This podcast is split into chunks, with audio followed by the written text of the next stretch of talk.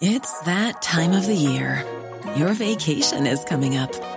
You can already hear the beach waves, feel the warm breeze, relax, and think about work.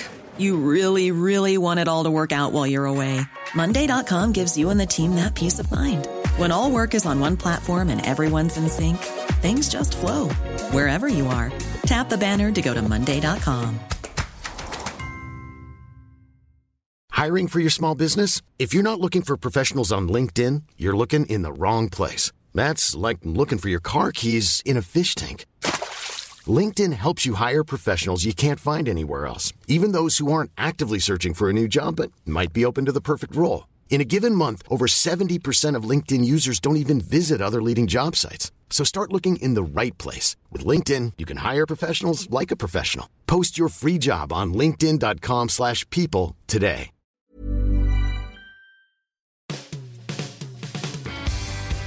Hi, welcome to the Football Writers Podcast. My name is Mike Calvin. I'm joined by Tony Evans of the Evening Standard and David Preece, journalist, scout, and goalkeeping coach. Now, we all knew deep down that it was too good to last. Reality was going to reassert itself sooner rather than later. Gareth Southgate has never hidden from the truth. His England team is a work in progress. I suppose the question is how much work needs to be done? A lot, Tony? Well, a fair amount, but probably less than in most England squads in the last 20 years. I mean, this is a, a, good group of players. They're very young, they've got a lot to learn, but there is so much raw talent there, there's so much pace there. I think there is plenty to look forward to, and there will be setbacks like this. And but you know, Southgate has got he's got a group of players there who can take England a long way. Well, if that's the case, why are we panicking? You know, there's a lot of talk already. Oh, is Gareth Southgate going to sign this contract? Will he walk after the Euros? Do we need to get a little bit of perspective here? I think there's two sides to it. You know, people keep saying that uh, how well we did, and you know how we should be looking to progress from from there. But also there's the other side of it where we we were kind of lucky with the with the draw as it turned out. So it was, um, yeah, it's I don't think there's any cause for uh, real concern. But I think it's uh, like I said about it being a work in progress. There's there's problems within the team that uh, that, that need solving, especially sort of in that midfield area. Mm, yeah, Gareth has been talking about. You know, we haven't had a real playmaker for 20 years since Gazza. That is an issue, isn't it? Well, it is, yeah. And I mean, one of the problems is there was not a lot of goals in that midfield. He hasn't found a way of getting Dele Alli into the game properly. Um, you know, they, they, they look a bit, they can be overrun easily. They need someone much more dynamic in the centre of midfield who can dictate the pace of the game. Because what, what, what's happened in the World Cup and here, even in periods where England have been on top, suddenly they let the game get away from them. They let the other team play it out at the speed they want to, at the pace they want to, and then all of a sudden they're getting overrun. And I mean, we've seen it. Uh, Harry Kane dropping back deep and working as auxiliary midfielder. He's got to try and get a handle on that. And also, he's got to organise that defence. Loads of good, raw, young talent, but, you know, at times shambolic. Mm. That central midfield area, David, if we're going to look to for the next generation, if you like, the one who's impressed me so far this season, I saw a little bit of him at Norwich last season, is James Maddison. Mm. Um, is it too early to get someone like that into the mix? I don't think it's too early, but I think the the way the, the policy that uh, they've had it uh, all the way through the levels is, is, especially at the moment, is not to promote too early. Uh, you think that's um, I think even like Phil Foden, I think I don't think he's been, been playing with the 19. Yeah, he hasn't been playing. Even he hasn't been playing with the 21, so they're not going to push them too soon. Um, but I think you've got to make special uh, special cases for for positions where we do have a dearth of players. Mm. One of the sort of almost what we might call a second phase player, in other words, someone who's just coming in after the World Cup, is Joe Gomez. Now, you've obviously seen him at, at Liverpool when he's played, because obviously he had, had some problems with injury wise. He always strikes me as a modern, intelligent, modern footballer. Yeah, without a doubt, he's very good on the ball. Uh, he's improved enormously through playing next to uh, Van Dijk, who's very, very vocal, very talkative, and a good organiser. So that, that's helped. The Bobby Moore comparisons, can we just put them away? Mm. He's nowhere near that. You know, he's, he's, he's got a long way to go. But he's the sort of player who could be a, a mainstay of the England and Liverpool defence for a decade. Mm. Isn't that because you know Tony? What Tony's saying there about the Bobby Moore comparison? Isn't that one of the the great sort of recurring problems that we've got? You know, the overhyping of of younger players. You know, I, I saw. Um, uh, Jadon Sancho compared to Neymar this weekend. You know, we've got to get a handle on that, get a grip. Yeah, but I mean, I think a lot of that's just for if, for people who, if they don't know the player and they, haven't seen a lot, lot, of him, then they try and pigeonhole and say, well, this is the type of player he's going to be, or he's mm. the one he looks like. But I think yeah, you're right. He's, mm. he's a different player to, to likes of Bobby Moore. But again, you know, he, what he does, if you're playing that back three, it allows uh, the option of releasing Kyle Walker back to, to his right wing back ways.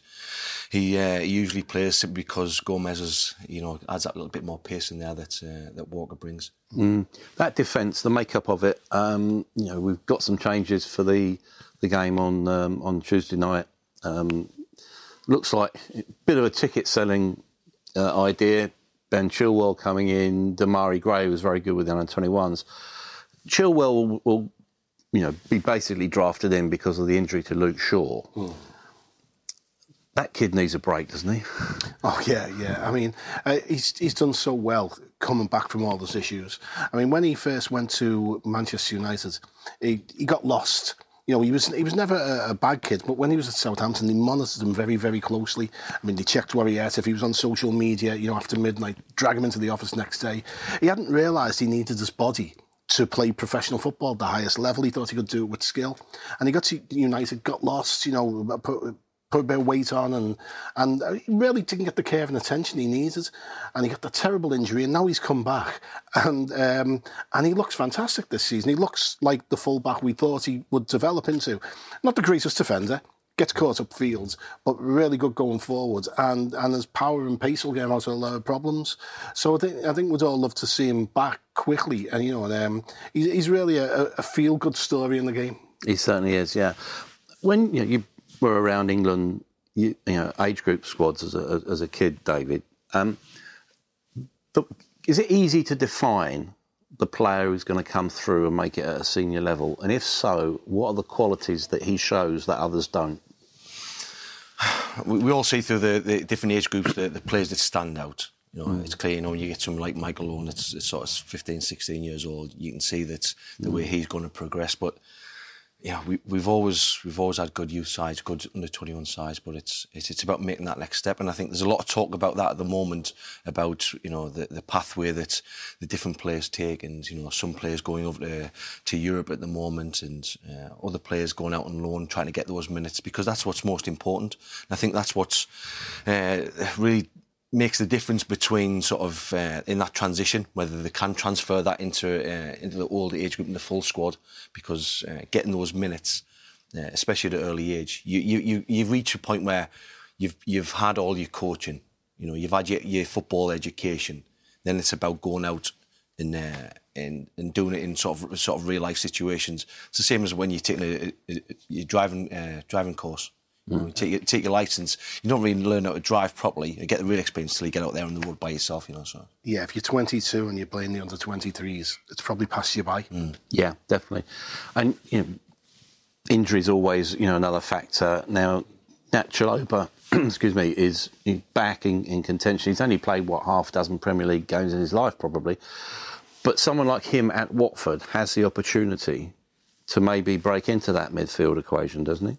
Yeah, well, I think if he gets playing time, mm. and and at Watford he'll get plenty of playing time if he can avoid injury, then he can really make a statement and show where he can do.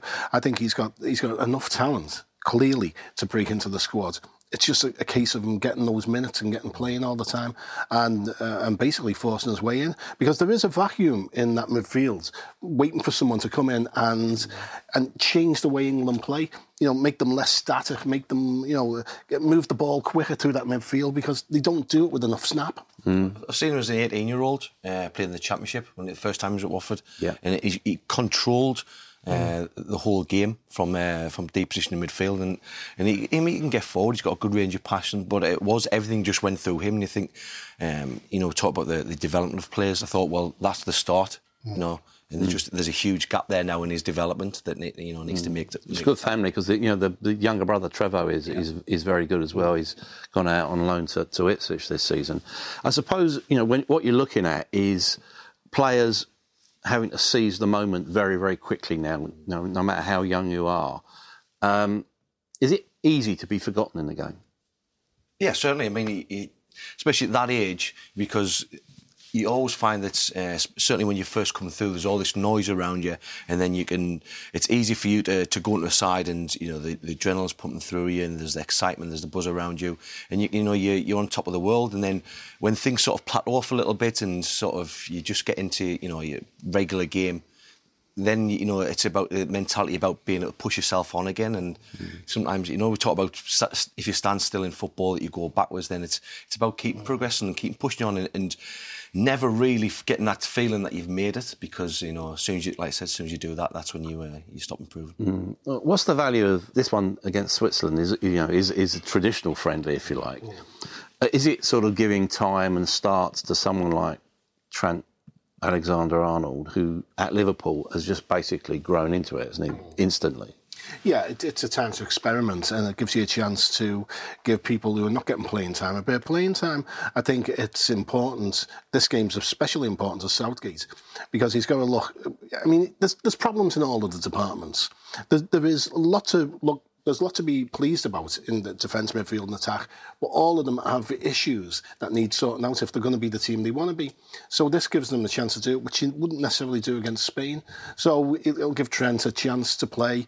Um, I mean, he's got so much potential; it's untrue. He's an impressive lad as well, isn't he? He is. He's a really nice, intelligent, um, sort of grounded person. And um, so, I, I, mean, I think he will develop into a really good player. Whether it's in midfield or at full back is opens a question because he's he's got such a good passing range and such a good touch. He can play further forward, but uh, give him a chance. He's probably not quite there in England terms yet. But by the time the tournament rolls around in two years, I'd expect him to be. Mm. And also after you know after this game, you've got away games in Croatia and Spain. Um, you know, heaven forfend, you lose the, all three games until then. So, you know, six on the bounce that you lose, that's when the balloons will go up. Um, if you look at those um, type of fixtures, do they actually give you an idea of the real value of the Nations Cup? Because it is, there is a little bit more edge to it, isn't there? Yeah, but I also think that's, that there could be a case for uh, if it's if they are competitive and they're uh, you know you're worried about the relegation from that top tier group, then you know, in a, in a game where you might blood somebody or give somebody a bit of experience, you might hold back and go for mm. somebody who's, who's got a few more caps. Um, there's a case for that, but also as well, I think it's, it's just um, yeah, it's, it's, just a case of, of, of, trying to make these games more uh, mm. more entertaining, more competitive for, for the people who are watching mm. as well. Because the reality is, a lot of the teams, you know, across Europe are in this transitional phase anyway. You look at Germany, for instance, you know, they're, they're trying out Josh Kimmich as a holder, a midfield holder. So I suppose that's the territory, isn't it? Yeah, after a World Cup, there's always going to be uh, people are going to retire, you know, walk from international football. The people who, who you know, are going to be surplus to requirements because you know, by two years' time, they're they're going to be over the top. And so, yeah, it's a time of change all round. I mean, you look at the changes uh, with Spain, and actually they were very positive changes but it's a different group of players you know it's a different um, it's a different feeling to the Spain team. So yeah so I mean there's, there's a lot of that going on and uh, it'll take it'll take probably the best part of the season for it to stabilise mm. a lot of uh, questions from the, the viewers and the listeners around International Week so I think it fits in nicely that we talk about that now. Um, Russell Davis gets us going. What has happened to England's striking options there's very little behind Kane and Rashford. And while we've got good young players coming through, not many seem to be forwards. Well, I disagree really because if you look at the under 21s, the under 21s had loads of forwards. Um, of course, it was nil nil draw last week, but, but no, there is loads of potential there. I think, um, uh, unfortunately, you know, Vardy has has reached the age where he, you know he, he won't be around for too long in terms of the international game. Sturridge, who should be the probably the, the man who spearheads England uh, for various reasons is never going to do it. But I think uh, you know uh, in the in the under 21s there's a whole group of them who have got the potential to actually stand up and play alongside Harry Kane.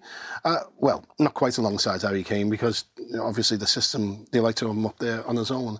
But yeah, I do, do think the squad was short. Was you know, putting only three attackers into this squad, I think was a mistake by Southgate. I would have taken a couple of the uh, under 21s, put them in there, and left a couple of defenders about because it was bottom heavy with defenders. Mm-hmm. Uh, yeah.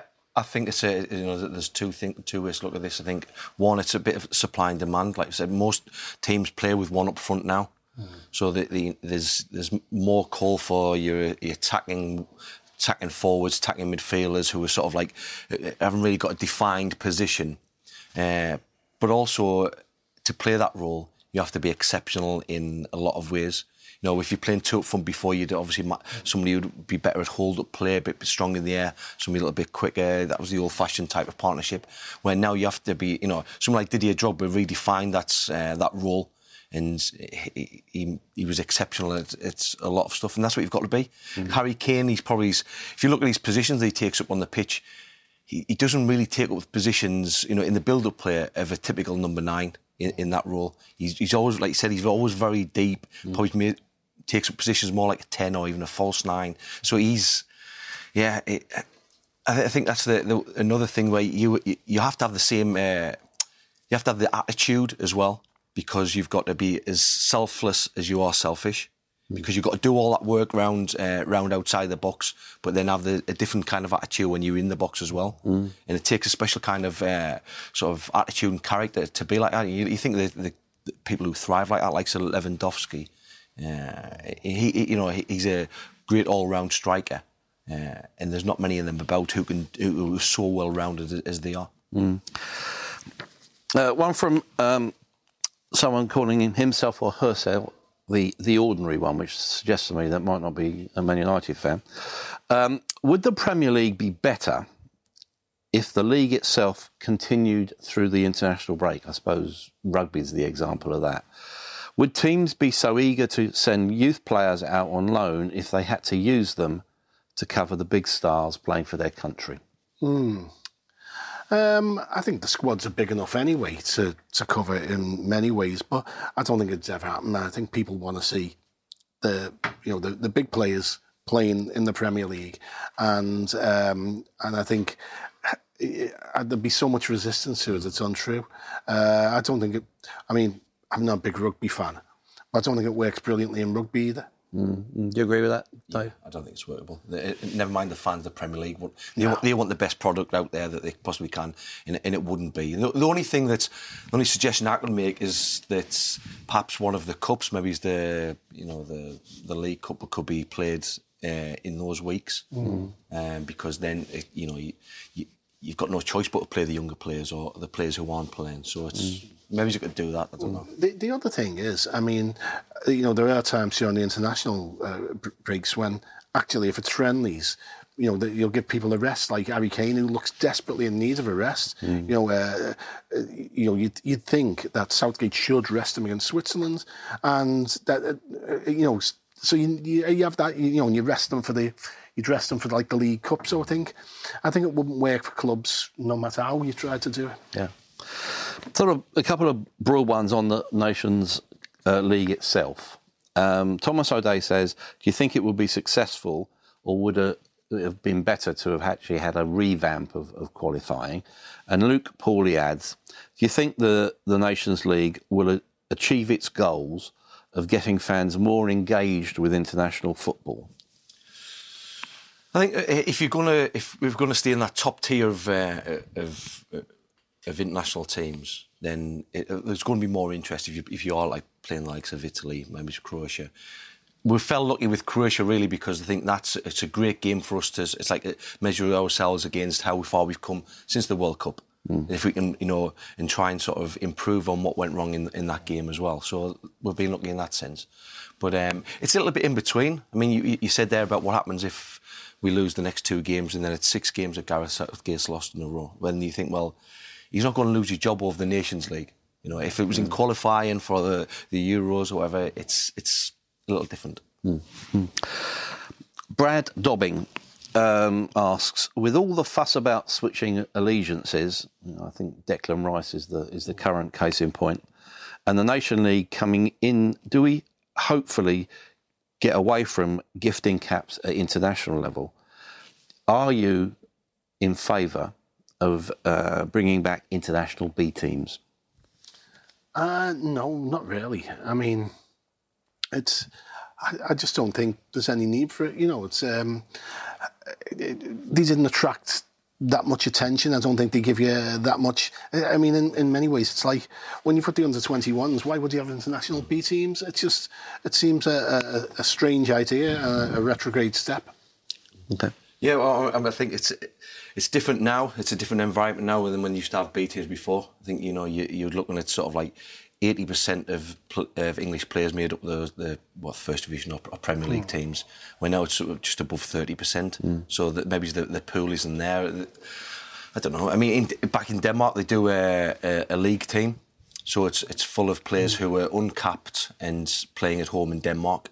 Uh, just to give them the experience of international international football and sort of widen the, the pool of players at that level. Okay, final question, which will you know, probably ease us into a, a further debate about the club game. This is from Nick from Manchester. Just a question on Brentford. Are we looking at the new Bournemouth? Is Dean Smith the most underrated manager outside of the Premier League? Well, he, they've had a good start to the season. Um, they've they've been there or thereabouts for the past three or four years. Uh, they do things differently at Brentford. Um, the the you know sort of their approach to the game is uh, involves a lot of analytics and a lot of different. Um, a different variety of analytics to most clubs as well, and I, I think Dean Smith's doing a great job. Um, I I did next Bournemouth. Possibly, I think they'll probably find the uh, the championship a bit too strong for them this year. But I certainly see them being in the playoffs, and um, and when you're in the playoffs, who knows? Yeah, I, you know, I've looked at Brentford quite deeply, and you're right about the analytics, but I think also it's the it's the efficiency of their scouting system.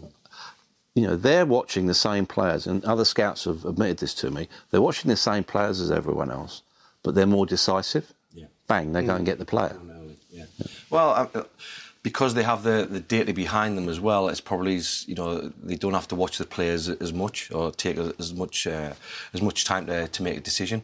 But it's I mean it's a huge year for them this year because the way they, they do things, it, they can't really lose because I think it's important that this season that they do go in the Premier League.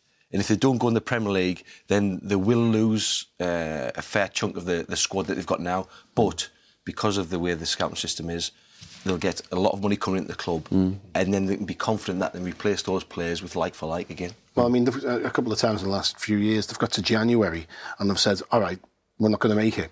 Let's sell the players. Mm. And they sell them and rely on the scouting in the summer. So, yeah, it's um, they, they are very, very efficient. And obviously, they've got a link with Midtjylland in Denmark mm. and, and sort of and use that link and that network to bring people in. Yeah, they've also got a new stadium coming up. Um, you know, while we're talking about uh, Bournemouth, um, or the new, potentially a new Bournemouth anyway, Eddie Howe looks like you know, he's been offered a, a new longer term contract, about four, four million pounds a year. Um, is that again the club getting insur- taking out insurance just in case he moves on? If he does move on, or should he move on, really? I think it's, it's best for both parties. Uh, like I said, it's, it's insurance for the club, but for him, while the club's still improving and and he's, he's moving it on and season on season they're still getting better and you can see the improvement there, then I don't think there's any really unless he gets a, one of these offers that he can't refuse. Um, you know, you know what the job's like these days. You know, it could move somewhere else and be out of out of a job in six months' time. So why risk what he's got now when he's still got he's got a lot of control of the club, a lot of control over uh, who he brings in, and um, like I said, improvement again year on year. he's a very realistic manager. You know, it's, uh, when he was linked with both England and Arsenal, he said, you know, you know, let's uh, let's all just calm this down. You know, I'm not ready. So yeah, I think it's a good move for him, and I think uh, eventually he will move to a bigger club, inverted commas, but uh, I think he's got plenty of work still to do at Bournemouth. Now, I know a couple of, um, let's say, resting managers at the moment who are just waiting for the carnage to unfold, not in this transfer window, but in the next transfer window in October. Um, which Premier League manager is currently most vulnerable, do you think, David? Well, I mean, uh, Pellegrini? Yes. yeah, yeah, yeah, yeah. I mean, he, he's got to be. You know, what I mean, it, no matter what uh, he's standing in the game or um, or what the potential of the team has. I think I actually think I've also seen West Ham a couple of times this season. I think going forward, I really like Felipe Anderson. I think keep Arnautovic fit. You know, they, they look a threat going forward, but at the back they just uh, they, they look woeful, and, and they've been lucky that they've got Lucas Fabianski, who's who's had to play really well to keep the score down in a couple of games. You seen him much? Yeah, no one's putting in a shift. They're not working for each other. The midfield's porous. The defence is disorganised. And you know what? The, the players, if they're not working, they've always got the, the excuse, haven't they? They're like, oh, the boards are a mess. Um, and Pellegrini, you know, he was brought into Man City as a babysitter to keep the job warm after the chaos of Mancini. And he, he won the title in his first year, won the League Cup, won another League Cup. But I mean, there, there was feeling coming out of the City dressing room that he wasn't dynamic enough. You know, the, the tactics were a bit flat.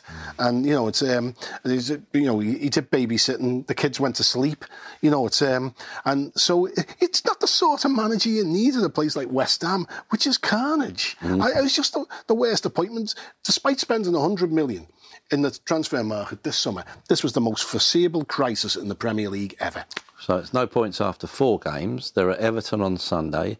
Then they've got uh, Chelsea, Manchester United, Spurs at home with a, a brief respite of an away trip to Brighton, Which won't be easy. which won't be easy.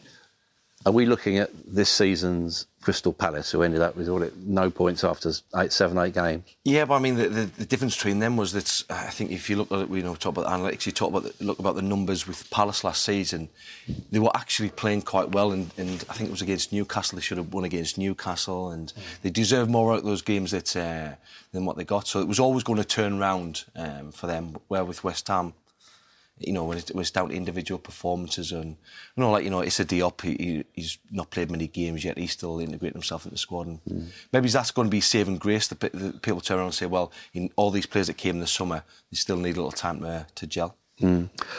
Um, you know, as as usual, at the end of an international break, we've got a couple of really tasty Premier League um, matches to, to get our teeth into. The BT Sport game is is Watford against uh, Manchester United on, on Saturday tea time.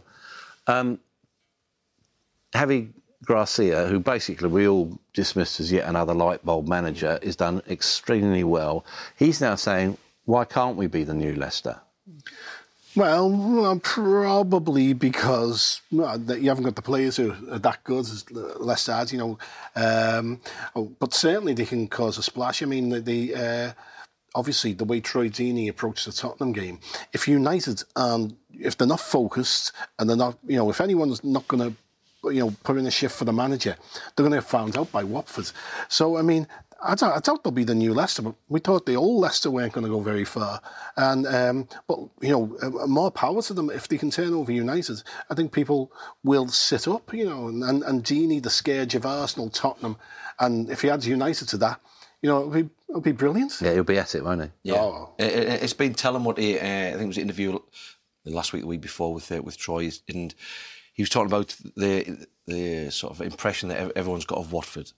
You know, and then he says from the inside, if you came here at the training ground and see what they're trying to, they're not just sort of, you know, changing things for the for the sake of it. The, everything from right from the core of the club is being changed so that it, it can be successful in, in future years. So it's, yeah, you can't say it's not working for them at the moment. and, mm. and he's great. He, he'll say to you, he'll say, you know, I'm going to test whether they're committed.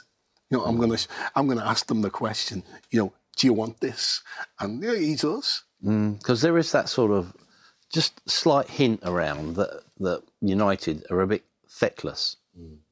Oh, and, uh, they have been. I mean, that Brighton game, you know, the two centre halves uh, certainly were in that game. So it's um, there seems to be well, there is a lot of pressure, but I think there's also a lot of pressure being brought on by themselves as well. You know, uh, all talk about the manager and I think he, he tripped up again the other night when he went to the England game. I don't know if you saw that. Uh, Yeah. Nice, nice little fall there. But it's, yeah, it just seems to, you know, sometimes it doesn't just rain at pause and it seems to be pouring at Manu- uh, Manchester. Not for the first time, obviously. No, no.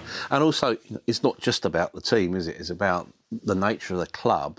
So when you get someone like Eric Cantona, who is probably the, the next statue in waiting at Old Trafford, saying there's no fun, there's no creativity, with all that implies, you know, we really should have Pep as our manager.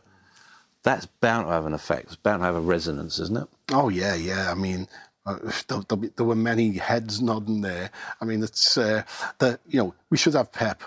How, how do you work that one out, Eric? You know, it's, um, but yeah, for, for him to well basically slaughter Mourinho in the way he did, that's um, that's a that's a big thing. And uh, you know, there, there- there's always been people in the United boardroom who in- unconvinced by Mourinho, and uh, the muttering's just growing and growing and growing, and you, you can see you can see a calamity looming there.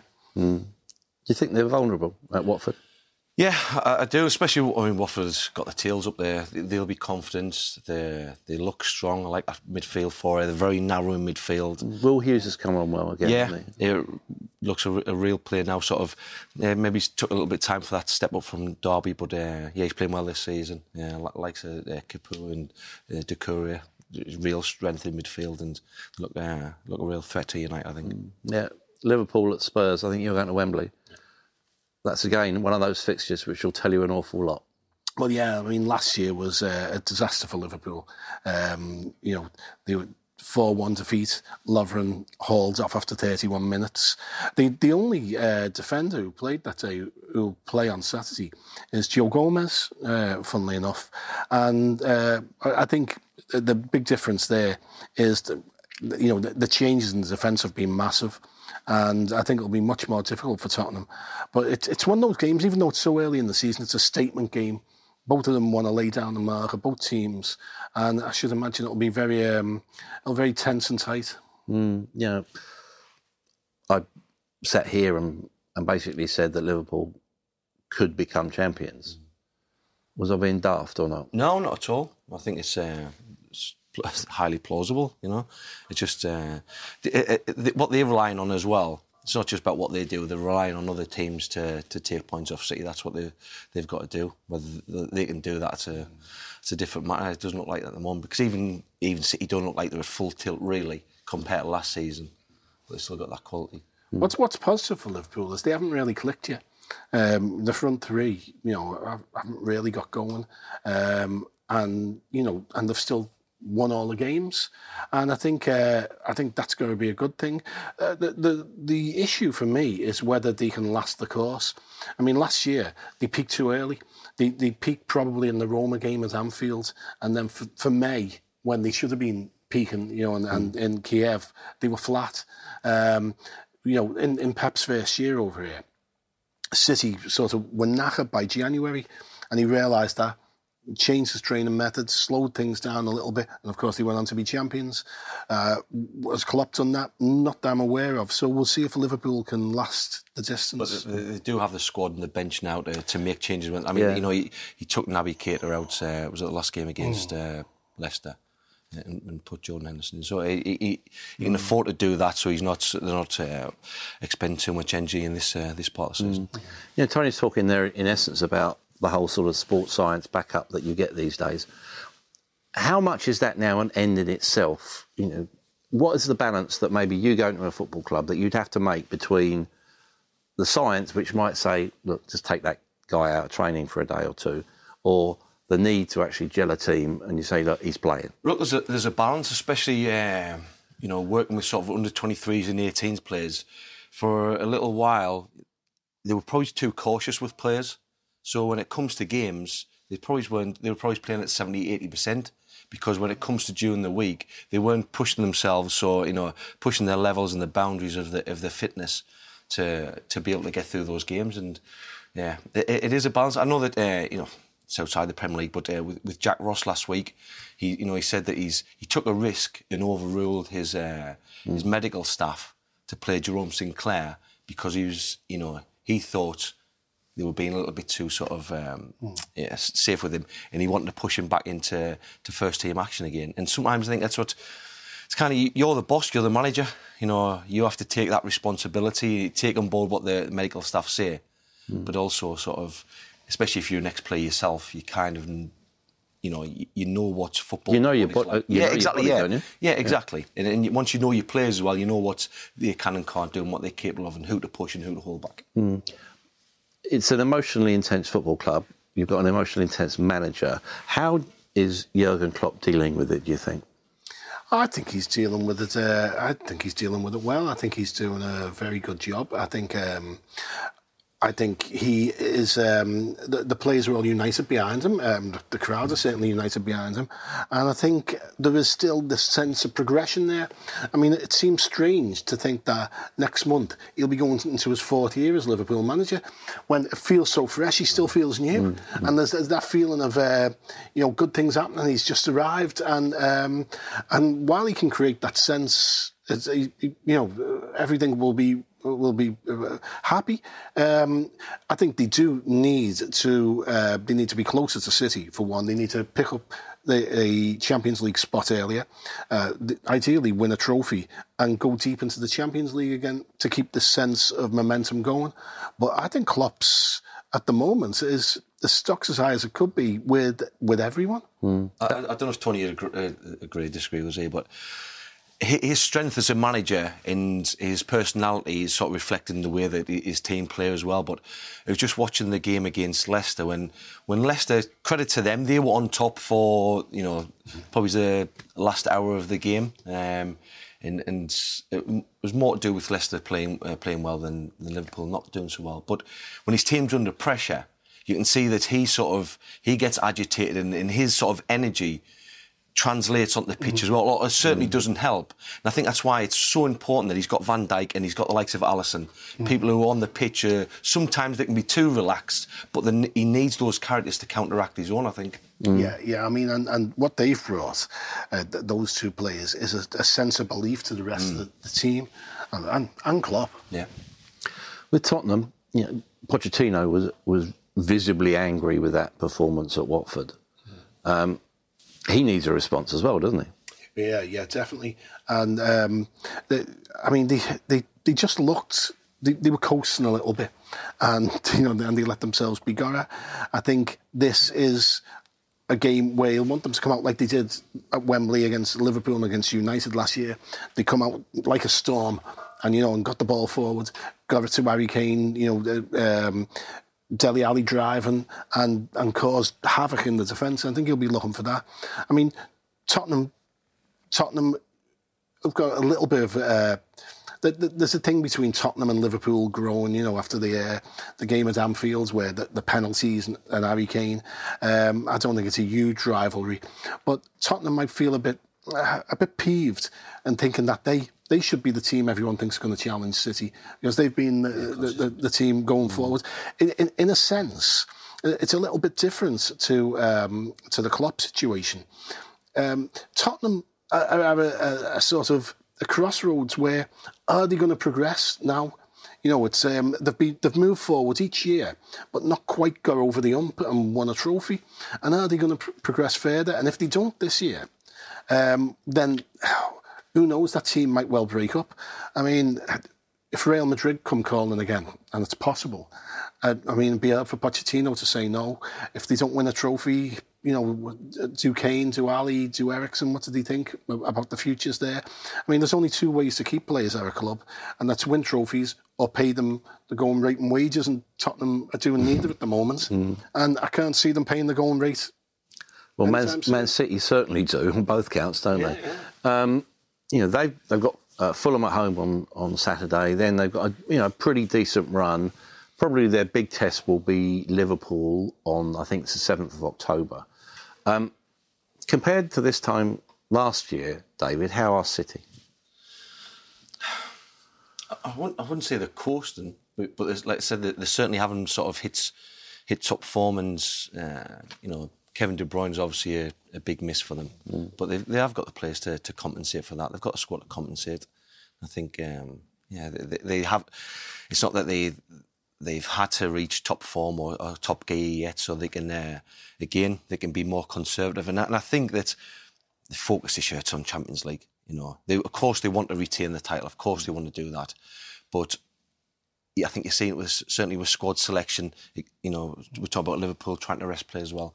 They can do it no problem. City, they've got a huge squad that, where they can you know, rest players if needed, and that's going to be the focus. The second half of the season is going to be their focus, and so as long as they're as long as they're top of if they're top of the league, it's uh, or sort of they're close to the top of the league in Christmas January time, I think they'll they'll be happy with that. Well, the other thing, you know, we talk about Liverpool not you know sort of um, hitting the top form, Tottenham not not you know sort of playing to the to their ability, you know, the heights of their ability. And it's the same for City. It's the, it's the World Cup hangover, I think, you know, mm. largely. And, you know, going back to Watford, in many ways, that's why it's an opportunity for Watford. You know, with, with less players who are there, if they get these teams early on, take something from them yeah. because after Christmas, when everything you know, sort of when everything settles down, it mightn't be quite so easy. Yeah, because when you're talking about a World Cup hangover, you don't actually have to have been at the World Cup to have the hangover. Leroy Sané is a case in point. Now he's just withdrawn from the mm. you know the, the Germany squad as well for personal reasons. Is a player with all the talent in the world. Is he fight, facing a, almost like a premature crisis of his career at, at City? Well, I, th- I, think so. I mean, you know, there, there's an awful lot of pressure on him, you know, and he's so young. And, um, you know, he's getting criticism from all sides. Um, and this is where Guardiola will, you know, sort of will show how good he is. I mean, he'll, he'll put his arm around him, you know, and sort of encourage him. And um, I think some of the criticism is unfair. But, uh, I mean, it's hard for young players to stay focused all the time.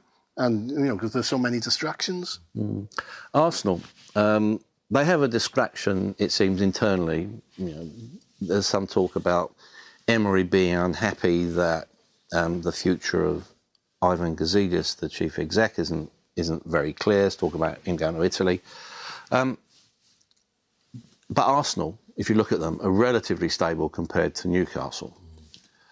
What's your assessment of that current situation?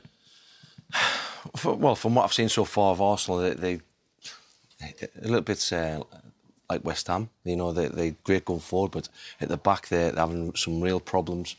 Um, not just with Petr Cech and playing out the back, but um, it's more to do with uh, them as a defensive unit, and uh, you know it's the same problems that persisted for for God knows how long, like you know. So it, it is. It's um, it, against the transition period. They're under a new manager, so it's still settling down for them. But I mean, they, and I think it was at the game last year when uh, Newcastle beat Arsenal uh, at St James's. So it's not going to be an easy place for them to go. Mm, mm. What was your assessment of, of Newcastle as well? Because again, you know, you've got the whole um, circus still around the potential sale or non-sale. Mike Ashley, Rafa. Where's all this heading? Well, the best thing that happened in Newcastle was the window closed. And then so they could just get on with, you know, there's no talk because, you know, of course, Rafa's been very vocal about um, sort of his uh, displeasure at not being able to bring people in and not being the quality that he wants to bring in. But again, while he's still there, they'll always say do well. They'll always uh, be clear of relegation. Uh, mm, You're not entirely sure. Well, I, well, I, I, I, think so. I think they'll be clear of relegation, and I think that um, okay, they're having a great start the season. Mm. But you know, like I said, with you, a manager like that, they're going to. You know Rafa really well, Tony. What's his current state of mind? Do you think? Mm, he thinks it'll take him a miracle. Um, but he, he's worked miracles before, Istanbul, you know, so it, it's not a question. But the, the thing is, what strikes me about this game, there's only one way that Newcastle can win it, and that's if Arsenal try and play the ball up from the back like they've been doing. Because uh, Rafa, Rafa will be watching them, and he'll be watching. He'll been watching Wales on um, last week. Aaron Ramsey getting the ball at his feet, you know, and um, uh, sort of 20 yards from goal. Um, if they try and do that, Rafa will press them high and they'll get the ball. They'll get the ball in areas where they get at that defence and that uh, disorganisation in that defence, and that's the only way they can beat them. I can't understand managers like Emery who come in and they look at a group of players who can't do something and say, "All right, we're going to do this." Mm. You know, we're going through a process. We're going to teach you how to do it live on the pitch with points at stake. To me, that's just absolute abject madness.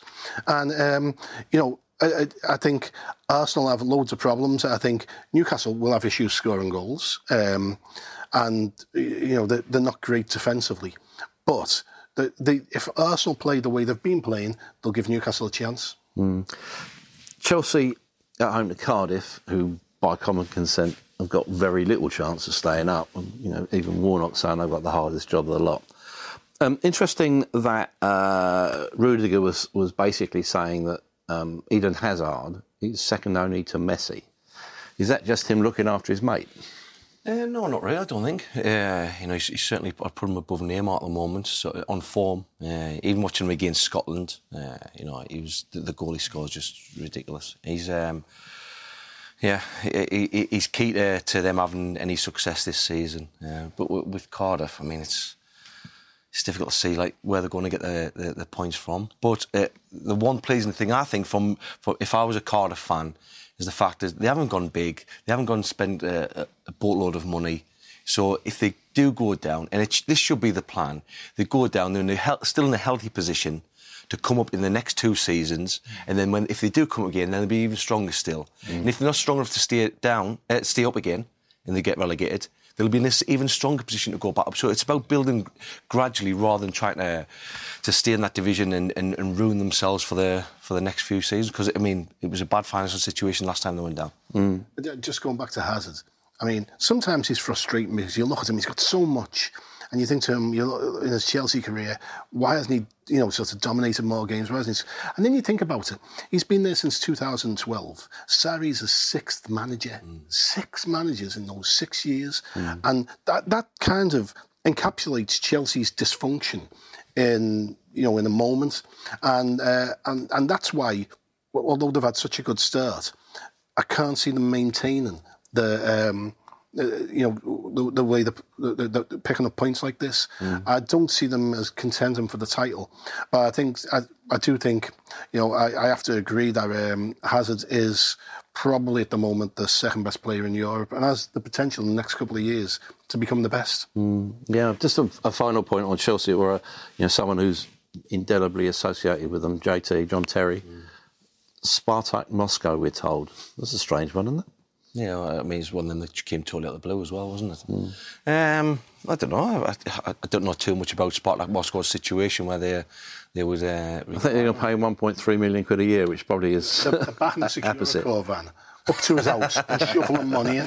Why wouldn't you go? Oh no, I mean, from, from his point of view, I'm just asking why why they would want him to go there, you know, because it's like I said, it's um, we, we know his, he, he, his strengths, which he's always had. He's he's got a great defensive instinct, but um, you know, he, he needed looking after sort of um, pace wise while he was at Aston Villa, so he wondering well, Yeah. there's a Russian league best for him. I hope it doesn't end in tears like the last time in Moscow. Very good, very good. Right, just a final thing, ending uh, with a player who maybe is a one-man club, Wilf Zaha. What do you think of him? You know, Palace are you know, playing Huddersfield at the weekend. They need to get get going again. Um, Zaha, to me, is the embodiment of a one one-man club. Oh yeah, without him, they've got huge problems, haven't they?